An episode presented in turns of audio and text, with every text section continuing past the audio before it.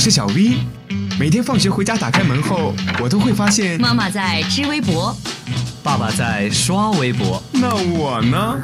我只能听微博了。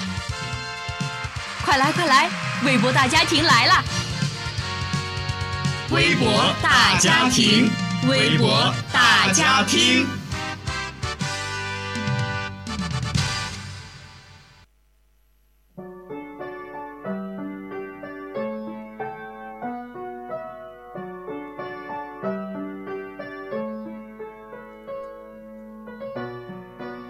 大家好，又到了每周五的微博大家庭的时间了，我是刘婷，让我们来关注一下近期微博上有哪些新鲜事儿吧。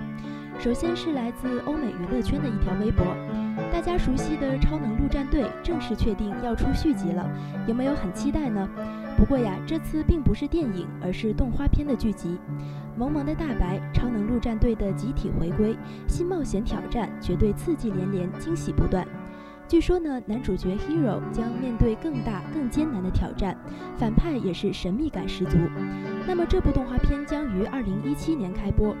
下面的一位网友的评论，我觉得十分的有趣。他说呀，反派是男主角的哥哥，他并没有死。大家觉得是不是有这种可能性呢？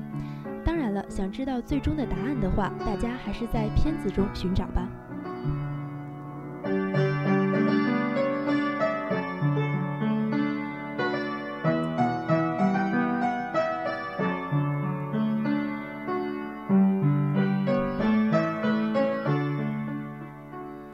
接下来呢，想问问大家，你说过最失败的谎言是什么呢？这个微博话题引起了广泛的讨论。其中有位网友说呀，在一年级的期末考试得了五十六分，因为怕被家长揍，就把这个分数抠了下来，回家说收到的卷子就是这样的。结果爸爸把分数算了一下，然后就被狠狠地骂了一顿。这个小故事应该会唤起我们大部分人的童年时光吧。大家以前在以前的学习生活中，应该接触过实验班、尖子班、普通班这些分类吧？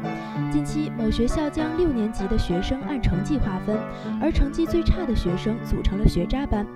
未来网对这一现象给出了评论，说学渣班是对因材施教的讽刺，对学生权益的侵犯。在微博评论里面也说到，教育改革任重而道远，先从教育阶段就否定了否定了否定了教育的公平性。其实呢，分班教学在全国也是一种普遍的现象，学校也都是从考虑升学因素才会采取这种行为。不过这种行为是极度不可取的。所谓因材施教，是根据不同学生的认知水平、学习能力以及自身素质，有针对性的开展教育。将学生划为三六九等，哪里还能树立起学习的信心呢？这是教育体系的一个重大的弊端，希望能早日不再有这种划分班级的做法，让每个学生都能够平等的享受教育。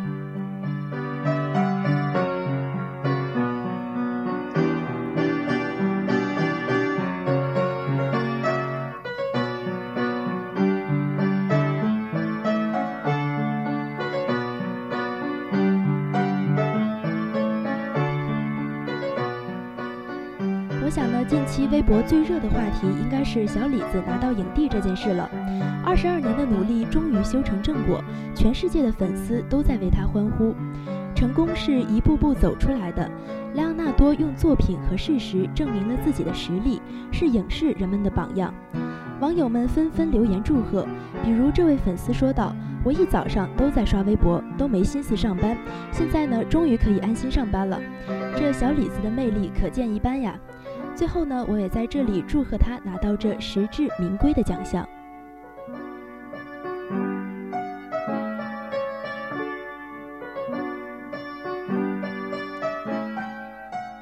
好了，今天的微博大家听到这里就结束了。你还可以在荔枝 FM 上搜索相思湖广播电台收听我们的节目。我们下期再见。